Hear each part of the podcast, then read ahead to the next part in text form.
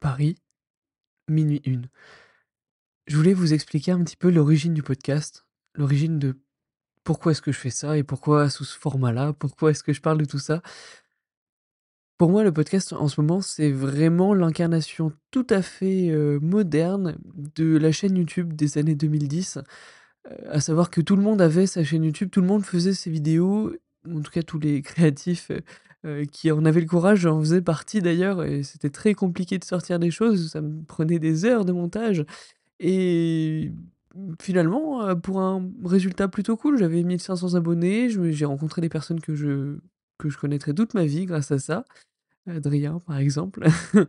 Je pense à toi et mmh, c'est vraiment des gens incroyables. Le problème, c'est qu'en fait, YouTube et et tout ça vieillit, tout ça change et c'est pas forcément, toujours aujourd'hui la meilleure façon de transmettre du contenu et des valeurs et des idées. Et en fait, on a vu beaucoup se développer l'idée de podcast, où les gens simplement s'enregistrent à parler, à discuter, à débattre ou à explorer des sujets. Et je me suis dit que c'était pas si mal et que finalement, ça faisait du sens. Alors j'étais parti plutôt pour faire un site internet au début, heu, vivredart.com, j'ai le nom de domaine d'ailleurs. Heu, il est plus ou moins à vendre.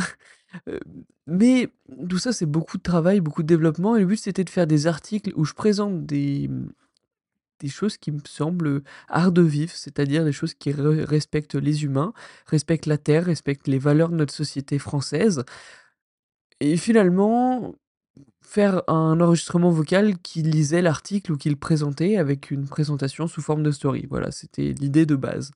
Heu, mais bon, avec tout le développement qu'il y avait derrière et le fait que j'avais un peu la flemme, même s'il ne faut jamais avoir la flemme, on on peut s'en rendre compte tout seul. Je me suis dit que c'était pas si mal de déjà commencer par un podcast. Alors, j'ai aucune prétention de gagner de l'argent avec ça. Mon seul but est de vous faire découvrir des choses qui pourraient vous intéresser et de vous montrer que d'autres chemins sont possibles. Tout ce que vous entendrez ici se rapproche très fortement de mon habitude d'enregistrer mes pensées sur mon enregistreur vocal parce que je trouve que l'enregistrement audio permet de vraiment aller plus loin dans ce qu'on pense, plus loin que le texte, heu, avec des sentiments qui sont transmis, avec les différents tons de voix et cetera et j'ai l'habitude donc de faire ça sur mon application d'enregistrement vocal sur mon téléphone. Alors pourquoi pas vous le partager et faire quelque chose qui puisse, heu, aussi vous faire progresser dans la vie? Je vous remercie d'avoir écouté ce court enregistrement audio. Vous pouvez laisser votre avis sur feedback.vivredart.com. C'est un petit formulaire que vous pouvez soumettre avec, heu, différentes améliorations. Je vous souhaite une très bonne journée et à la prochaine.